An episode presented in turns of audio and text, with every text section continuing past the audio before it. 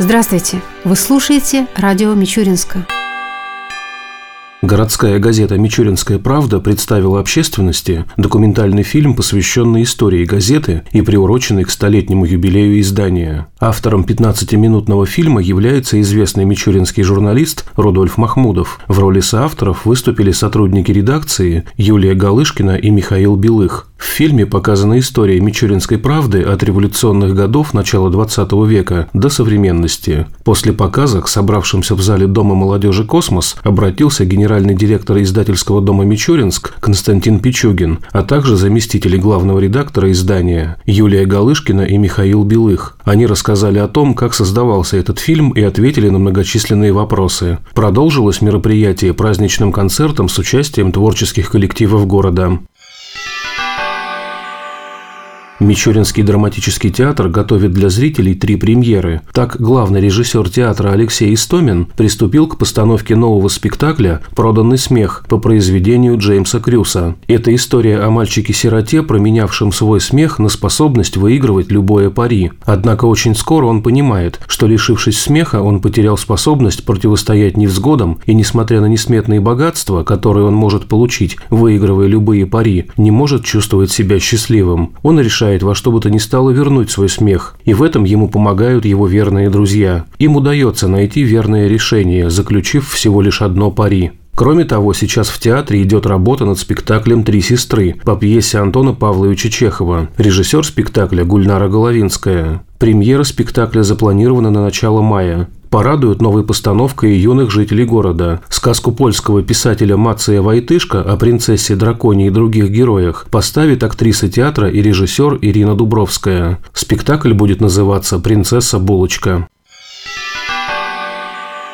К другим темам.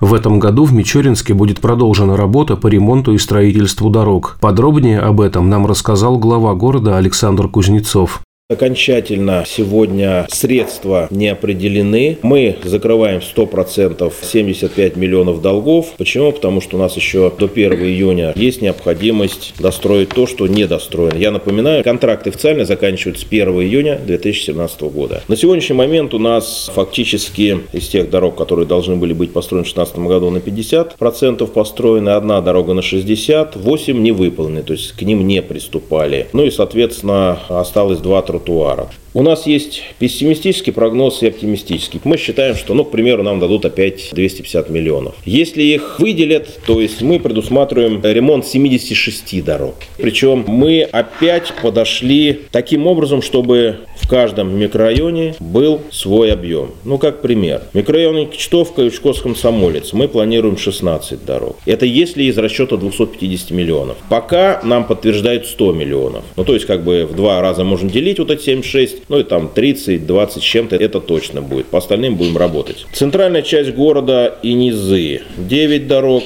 район Парковый, Лаврова, 5 дорог, Донское, 4 дороги, район 2 Мичуринска, 12 дорог, Громушка, 8 дорог и рабочий поселок, 20 дорог. Ну так вот для понимания объема, да, если все получится. Вопрос напрямую связанный с ремонтом дорожного покрытия – это обустройство тротуаров. До последнего момента, опять же в силу объективных и субъективных причин, тротуары, может быть, для уменьшения стоимости работ и для увеличения строительства именно дорог, они не входили в смету. Впервые, наверное, в прошлом году мы постарались определенное количество тротуаров построить. Еще два тротуара по 2016 году у нас недостроено и будет до 1 июня 2016 года выполнено. Сейчас составлен реестр тротуаров, так же как реестр дворов, и будем это включать в отдельную программу. И уже по вновь строящимся дорогам где тротуар необходим, все это будем включать в смету. Мы в любом случае получаем любой муниципалитет средства федерального и регионального бюджета, поэтому совместно что-то. Мы имеем возможность по нашим средствам ну, от силы 1-2 строить. А вот как раз те большие деньги, которые направляются на дороги, дают нам возможность реализовать то, что мы задумываем на территории города. Поэтому администрация города думает обо всех, и о пешеходах, и о жителях, потому что тех же автолюбителей, поставив машину, они идут пешком. Также Александр Кузнецов рассказал о том, какие средства в этом году будут направлены на ремонт и благоустройство дворовых территорий в Мичуринске.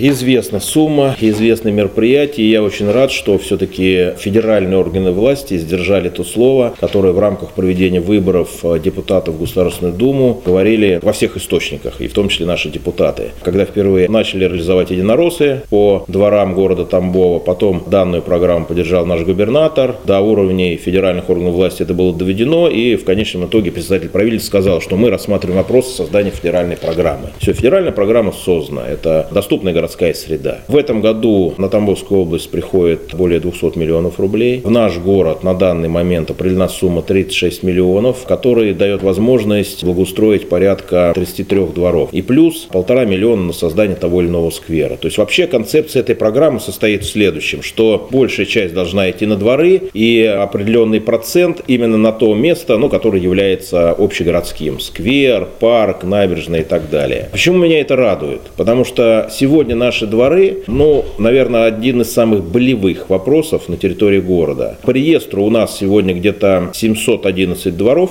из которых в нормативе находится только 24. Причем здесь есть и субъективные причины, и объективные. Субъективные, ну, наверное, из-за того, что дворам не уделялось должное количество внимания, и когда существовали программы, к сожалению, не была подготовлена документация определенная, которая бы дала возможность жителям участвовать в программах и получать определенный процент софинансирования. Потом произошел перекос, когда люди стали думать, вот нам это должны делать. Хотя сегодня делать все очень просто, да? То есть житель собирает собрание, голосует, обсчитывается, все, и двор может сделать. И когда житель еще до этой программы у нас имел возможность участвовать в программе 50 на 50, каждый человек должен знать, а сколько же с квартиры. И когда с квартиры, вот просто мне давали сведения, нужно собрать для благоустройства территории вокруг дома там 2500 рублей, с моей точки зрения это немного. С учетом, если мы даже имеем возможность договориться с подрядчиками в рассрочку на год, на полтора, ну пусть это будет 200 рублей в месяц. А если три года до этого откладывали, потом э, это сделали. Но нужно еще собрание провести, чтобы жители проголосовали и так далее. Так вот, в рамках этой программы сейчас выбраны дворы самые наихудшие. Чтобы была возможность жителям попасть на первое место, ну, представь, 711 дворов, там минус 24, 600 с копейками, да, а сделано всего там будет 30. Пусть на следующий год будет 30, даже 50, но вот мы понимаем, что все равно даже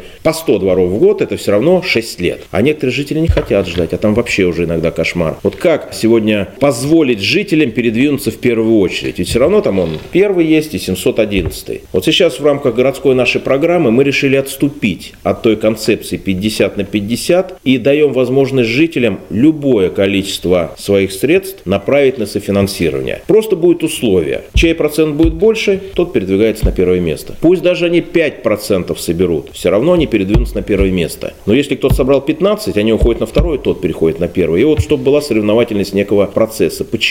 Потому что представьте, если бы программа 50 на 50 у нас заработала, вот эти 36 миллионов, они превратились бы в 72. И уже было бы не 33 двора, а 66. Поэтому вот именно вовлечение в эту программу предпринимателей, потому что огромное количество магазинов находится уже в домах, жителей даст возможность все-таки благоустроить наш двор. Но я рад, что начало положено. Так что будем готовиться. Причем это будет происходить именно с жителями, которые будут вместе с нами утверждать, что где должно быть, где детская площадка, где стоянка для автомобилей, там, где рекреация и отдыха, где установка мусорных контейнеров. То есть не мы будем решать, а именно вместе с жителями.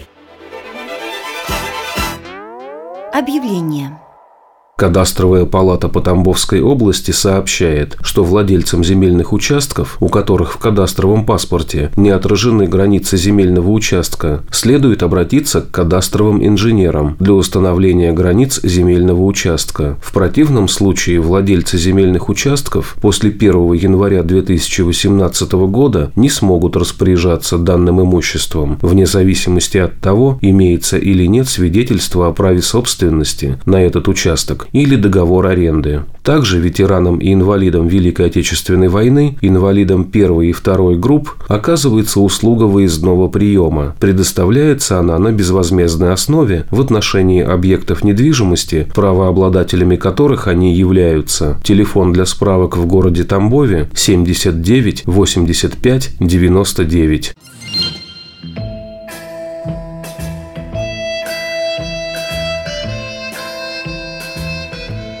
в завершении передачи о погоде в ближайшие дни. По данным Гидромедцентра России, в среду и четверг в Мичуринске днем будет 4-6 градусов выше 0, ночью до минус 2 градусов. Согласно прогнозу, вероятность осадков в эти дни незначительная. Ветер ожидается северный, слабый, до 2 метров в секунду.